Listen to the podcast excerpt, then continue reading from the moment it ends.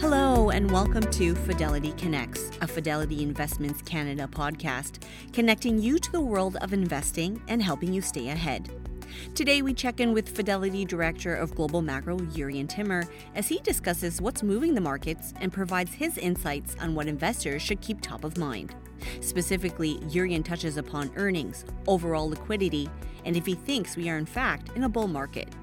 Jurrien says the market seems to be moving on with life and leaving a lot of people in its wake. He adds the U.S. economy has proven to be quite resilient and seems to have become less interest rate sensitive. So, what about a recession? Is it here? Is it not coming?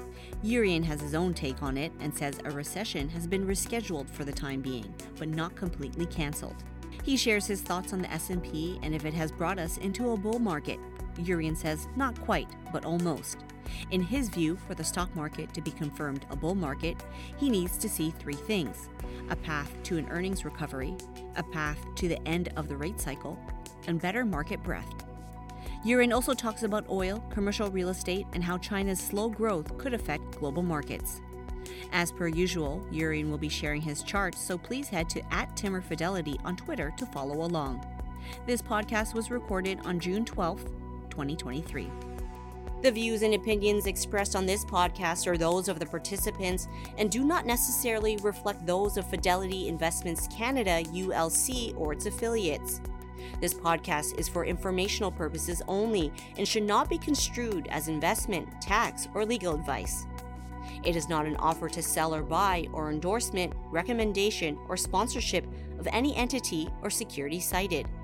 Read a fund's prospectus before investing funds are not guaranteed. Their values change frequently, and past performance may not be repeated. Fees, expenses, and commissions are all associated with fund investments. It's an interesting moment in the markets. I, I was sort of wondering it seems like a lot of house calls are re rating, changing, sort of tearing up the script, rewriting it. Going on? Yeah, so I and you know it shows you that um, the market is uh, is moving is moving on uh, is with with life and uh, it's leaving a lot of uh, people sort of in the wake. And if you think about it, you know, last year, of course, we all know what happened in the market. The S&P fell 28 percent. Bond yields ratcheted up as the Fed, you know, increased the cost of capital pretty substantially uh, and at a very fast clip. And that caught a lot of people off guard. Not so much that the Fed would raise rates, because we all knew that was going to happen, but just how fast and by how much and how persistent inflation ended up being. So the goalpost kept, kept moving last year, and a lot of investors obviously got got burned because neither the 40 nor the 60 of the 60-40 really uh, provided a port in the storm. And then the lows came in October, uh, probably uh, not in line with what anyone expected. Um, and since then, I think the kind of the the easy uh, posture has been, uh, you know, that other shoe is going to drop. We're going to have a recession. Look at how inverted the yield curve is, and you know, and I said the same, and still saying the same that it, it's hard to dismiss the recession risk based on the, the the signals that we have. But it's not coming yet. It's not here yet. The economy has proven to be quite resilient and and the market is starting to declare itself. And and just to you know just to kind of give a, a historical perspective, uh, historically the market goes up 60, 70 percent of the time by an average of about 10, 11 percent per year. So that is the that is the normal state of growth, right? It's not a flat line. Um, and you know, of course, in 2021, after all the response to the pandemic, the markets did get into a little bit of a bubble because the Fed and other central banks lowered rates too much and then kept them there too low. I, I shouldn't say they lowered them too much, but they kept them low for too long. I think we can all probably agree on that. And that, you know, as you, as you lower the cost of capital to an excessive degree, it raises the present value of future cash flows, all else being equal. And that's how you get into a little valuation bubble. And so we did need to reverse that. But if you think about it, you know, we we went down for 10 months, right, from January of last year to October by 28%. And even though the cap-weighted S&P is now up 20% from the low, which is prompting a lot of people to say a new bull market is here, the general market, the S&P 500 equal weighted index, really has just languished um, for the last year or so. So 10 months of down followed by about eight months of sideways, that pulls you back down within that, that trend channel that you see here. And that's a pretty long time for the market to not be going up, which is its natural state. And so I think it's it's you know we're at that point where the market is wanting to declare itself, and we can talk about this in a moment. But there are some there are some green shoots here that to suggest that it's justified in doing so. On that, or and maybe related, but you watch it and you wonder if this is what the beginnings of a more sustainable growth looks like in the economy. Not not red hot, um, with interest rates perhaps forever needing to be as high. But this sort of narrative that the growth continues, the inflation continues, and interest rates sort of stay somewhere in the 3% range. But is, is this what growth in the economy finally feels like? Maybe? Um, it's, it's a good it's a good question. Uh, you know, and when we think about earnings growth as a as a microcosm of regular GDP growth, you know, we are seeing some signs of life there. Slide here, the slide 15. The next few slides Jurrien highlights are earnings breadth and earnings estimates, both tweeted on June 12th. Um, so I, I, think, you know, the, the, shock of the rate reset um, obviously was felt in certain segments of the economy. Obviously, we know about the bank tremors we had uh, two months ago, or actually already three months ago. That was early March. Um, and we know that the Fed has really round tripped in a pretty big way from, you know, zero uh, or well below what we call the natural rate of interest to now, you know, five and a quarter. And presumably the Fed will pause this week, but then we'll go again in July. So we could be at five and a half percent in a month or so. And that takes you to about 200 basis points above the natural rate or the neutral rate. So we have seen the round trip. And of course, you know, if you had asked me two years ago, eh, if the when what would happen if the Fed went from zero to five and a half in a highly financialized economy that is really kind of dependent on low interest rates because of the debt levels, I would have said, you know, that something would have broken, and of course something did. You know, we we had the, the banking uh, the tremors, but still, the, the economy has been very resilient. And even here, you see on the earnings side, the, the, the pink bars here shows the, the, the number of companies in the S&P that are seeing their estimates being revised higher from three months ago. And Amazing. you know, a, a, few, yeah. And in December, that number was only 27%, which is very weak. And now it's up to about 47%. So you, even though the, the EPS numbers are still falling, kind of the second and third derivatives, you know, revisions and rate of change are starting to improve. And actually, if we go to slide nine, you can see this uh, uh, in a longer term picture that even though the actual earnings estimates are still falling, you see uh, we've gone from plus 40% to minus four, uh, and the bottom isn't in yet. But you see in those little gray bars that the number of revisions, upward minus downward, as a percent of all estimates, is now actually flipped positive. So coming back to your question, my sense is that a big part of the answer of why has the economy remained so resilient um, is that the economy seems to have become less interest rate sensitive. Um, and I think the reason for that is that rates were so low, so low for so long now, you know, 2020, 2021, that um, at least in the U.S., many homeowners, most homeowners, um, are now sitting in fixed rate, low interest rate mortgages. Um, and um, and so that makes them a lot more immune to what the Fed is doing to interest rates. And you can say the same thing about corporates, you know, especially on the high yield side. Um, and then, of course, the other more fundamental reason is that you know people still have jobs. The unemployment rate's 3.7 percent. Wages are more or less keeping up with inflation, and we've seen layoffs, especially in the tech sector, but it's not it has not reached these kind of big uh, types of numbers that we've seen in past recessions. So the economy is holding up. Maybe it won't stay that way. Maybe we will get that recession down the road. But maybe it, you know. But again, for an investor, uh, you need to know a lot of things if you're going to play that game, right? You need to know when it starts, how deep, how long it's going to last, how, how bad it's going to be, and then how much of it is priced into the market. So those are four things that nobody knows in real time. And that's why timing the market around these kinds of cyclical inflection points is really a very low probability uh, endeavor. So, I mean, th- there is that sell in May and go away. Uh, there are those in the market, although I think there's a real FOMO that people haven't been part of it. But a chunk of investors have made serious gains already. So why not sell in May and go away for them, for instance?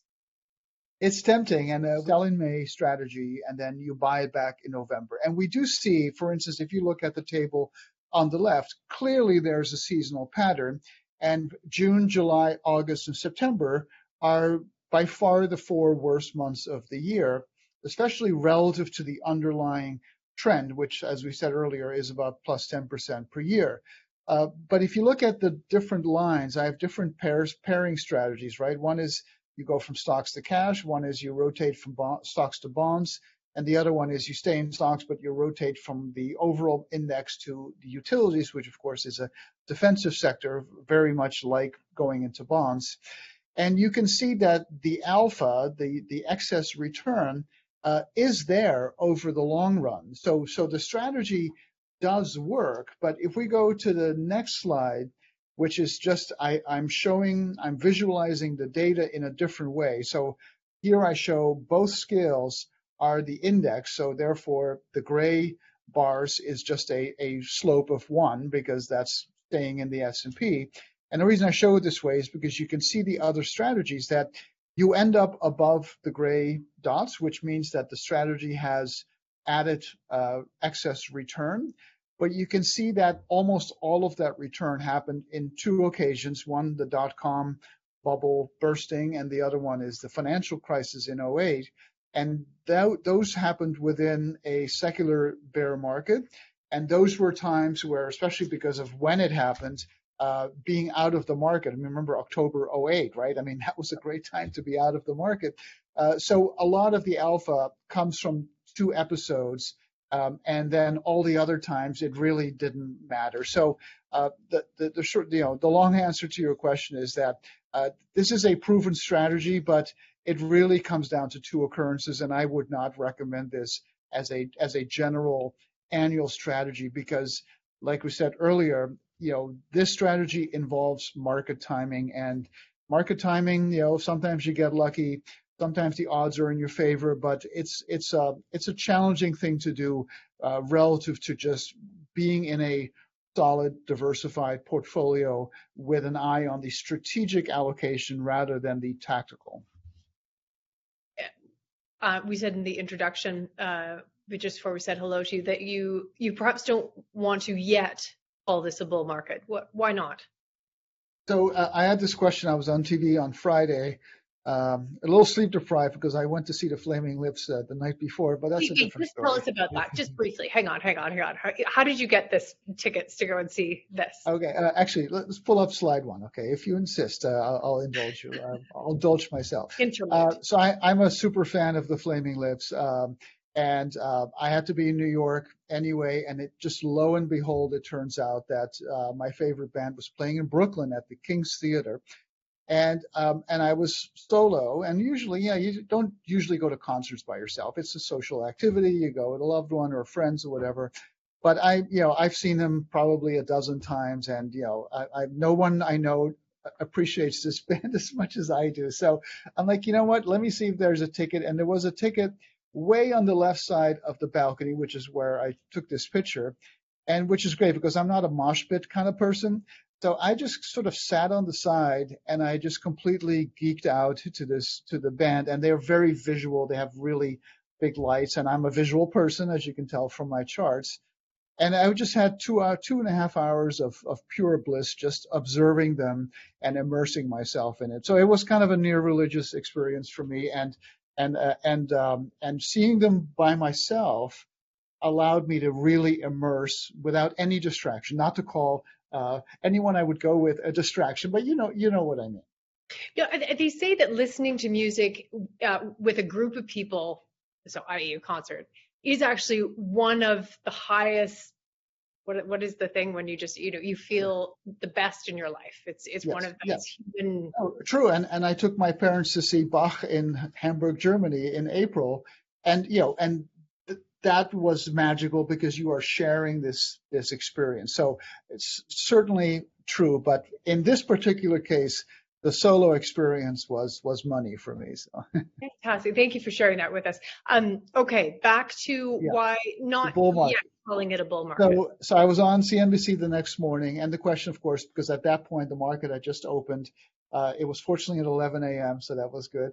Uh, and the mar- the S&P had crossed over the 20% threshold, and so to a lot of people, they use these arbitrary numbers, and understandably so. You know, down 20 is a bear, up 20 from the low is a bull. I, I don't tend to use that rule because I, would rather take a more holistic approach. It's almost like saying we're in a recession because GDP printed negative two quarters in a row. It's a it's a rule of thumb, but it's not the the entire definition. But um, so my answer is to the question: Are we in a bull market? And my answer is almost. Um, so we, we we see the we see the rate uh, trajectory getting maybe towards the end of, of its course, uh, with the Fed now well above the neutral zone. We see the earnings, as I just showed, uh, getting less bad. Let's put it that way. But you know, to get from to get to good, you need to get to less bad first, right? So it is an important part on the journey.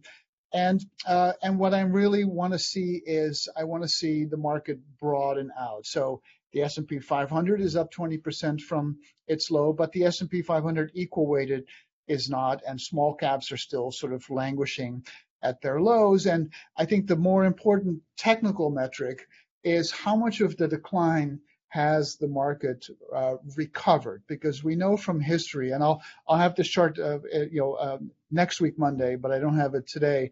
But we know from history that when a market declines and then it recovers more than half of that decline, generally speaking, you're in a new bull market because bear market rallies don't tend to recover more than half. Sometimes a little bit more than half, but as a general rule of thumb. So the S&P actually has retraced about 60%. So the S&P is getting there, but the equal weights only retraced 39%.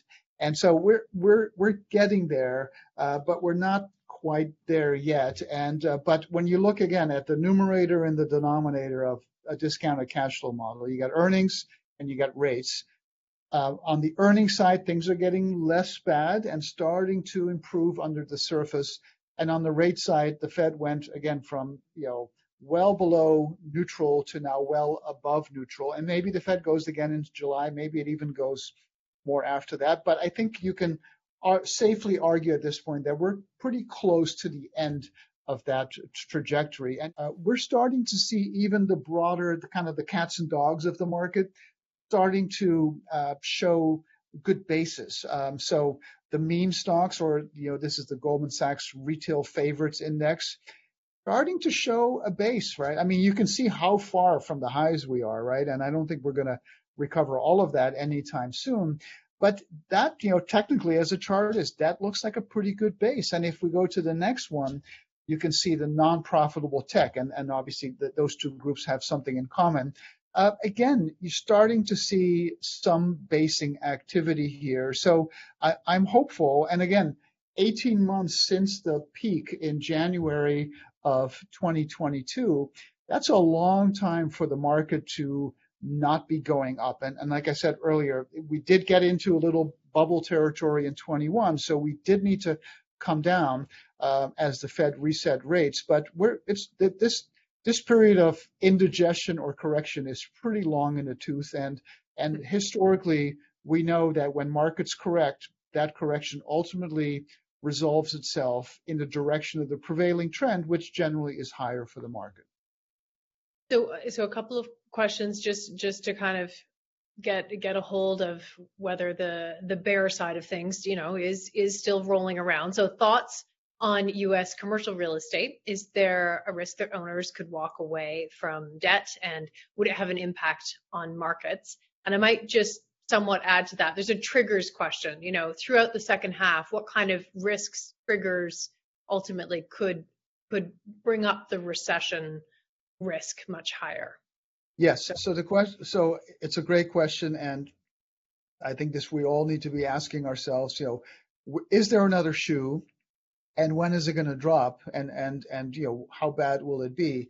And certainly, you know, we know how inverted the yield curve is. We know about the issues in commercial real estate. There was just a headline last week that two major hotels right around Union Square uh, in San Francisco basically right. said, "Here are the keys. We're out of here." Um, and so these problems, especially in big urban centers, um, you know, does continue.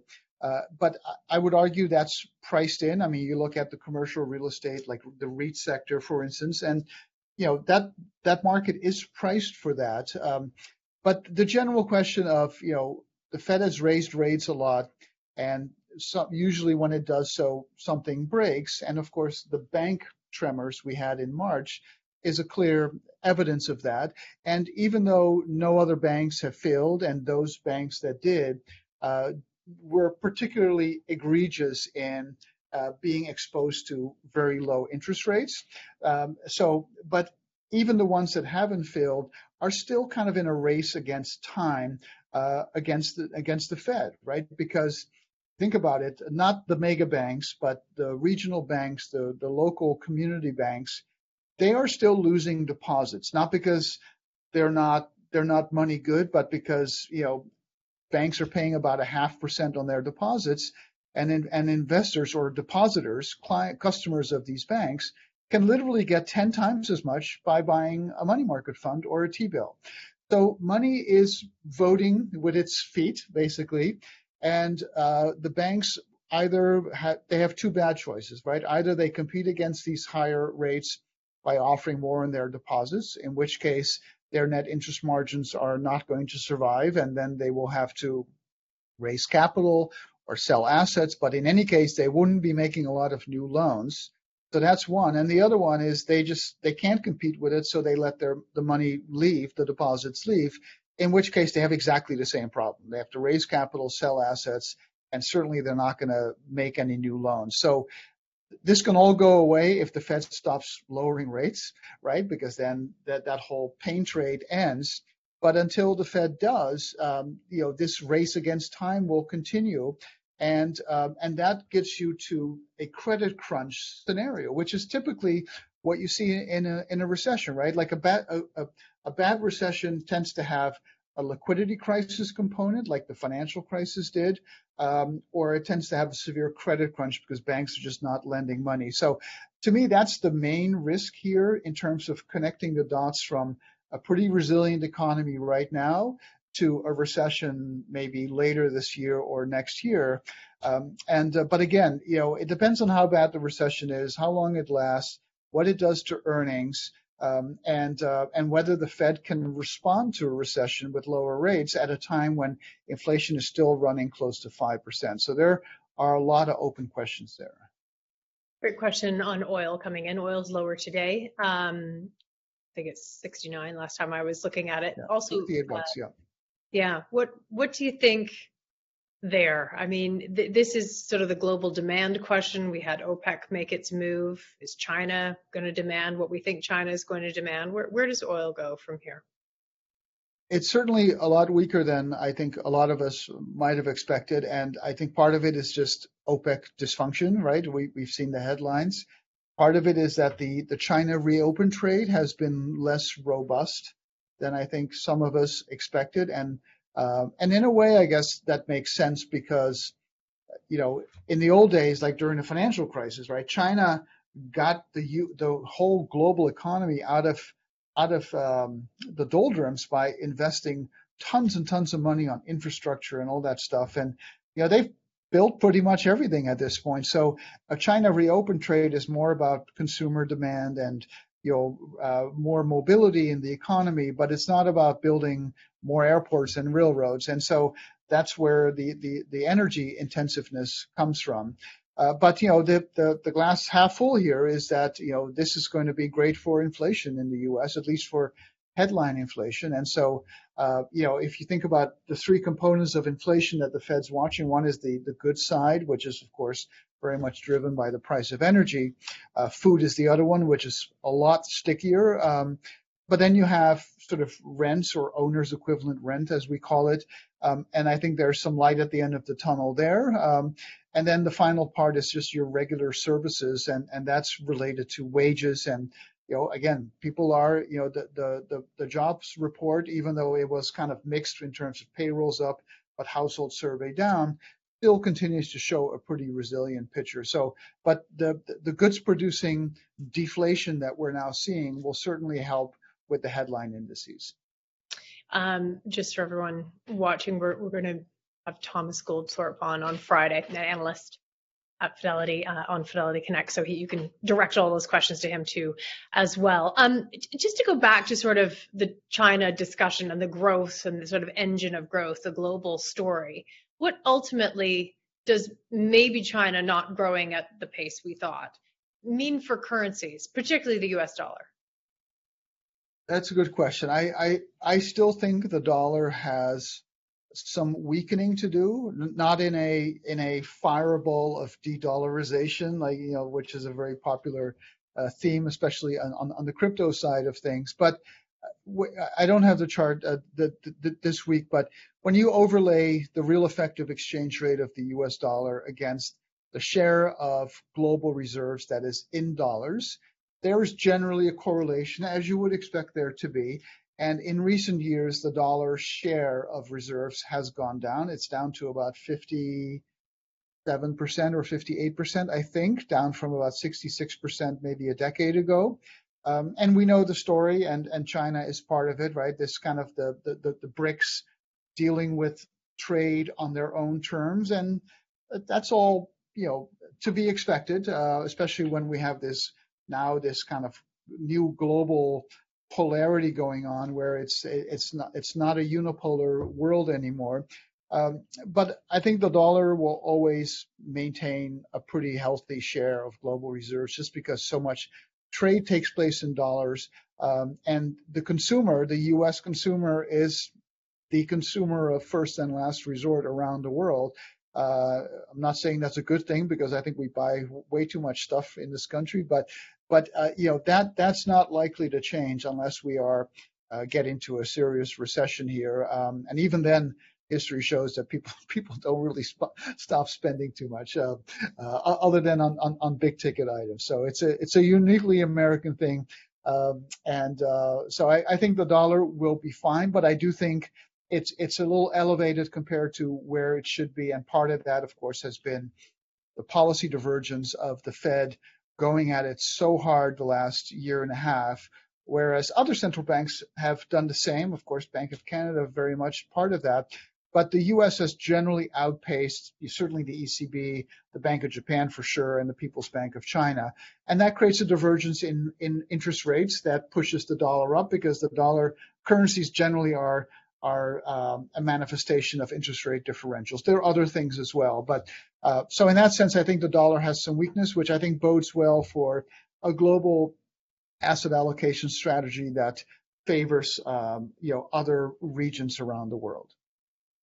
To kind of finish out, um, I get you know okay, we can't ask for a number, but kind of the odds just to recircle back to climbing the wall of worry from here. Well, so we have the the recession uh, worry, and and again, I don't want to dismiss the recession. I think it could very well happen, but we've seen many bear markets in history uh, that have come and gone before a recession is even declared. And so that is, you know, a, like people think they hear recession, they think financial crisis. That's the only recession we've had in several decades, right? In two decades, and that's not your typical recession. That was a recession with a severe liquidity crisis, and I don't see any reason why that would happen uh, again this time. Um, and of course, commercial real estate is the other one. And then this liquidity wall, we, we've talked about this in the past, where now that the debt ceiling has been raised, the Treasury is going to um, restock its cash balance at the Fed and that is supposed to be supposedly a liquidity drain that's going to be bad for the markets. Uh, and we can pull up slide 14 real quick. That slide he's referring to is overall liquidity, tweeted on June 14th. Um, but even there, there are nuances because, and, and this is like up over my over my head because you get into the plumbing of the markets. But how much of the increase in T-bill supplies and the reduction in the or, or the uh, the replenishment in the Treasury General account, how much of that will come from T-bill issuance and how much will that come from money market funds buying, you know, using the reverse repo window less. Again, this like makes my eyes glaze over, but even there, that liquidity wall is not a, a, a, straightforward thing to say this is going to happen, therefore the market's going to go down. Uh, a, because it's already anticipated, and B, you get into the plumbing issue. So the wall of worry is very much alive and well, but uh, so far the market has held in pretty well. And again, this shows the Russell 2000 uh, small cap index, and it does show that the market literally has not gone anywhere in a year. So again, when you hear the S&P 500 being driven higher, um, it, it is not a uniform pattern, and that's one of the reasons why my answer to the bull market question is almost, but not not confirmed yet. Fantastic. Great to speak with you. Thank you so much, Jurrien Timmer, for, for joining us here today. Pleasure. Thank you. Thanks for listening to the Fidelity Connects podcast. If you haven't done so already, please subscribe to Fidelity Connects on your podcast platform of choice. And if you like what you're hearing, leave a review or a five star rating. Fidelity mutual funds and ETFs are available by working with a financial advisor or through an online brokerage account. Visit fidelity.ca slash how to buy for more information. While visiting fidelity.ca, you can also find information on future live webcasts. And don't forget to follow Fidelity Canada on Twitter and LinkedIn. Thanks again. See you next time.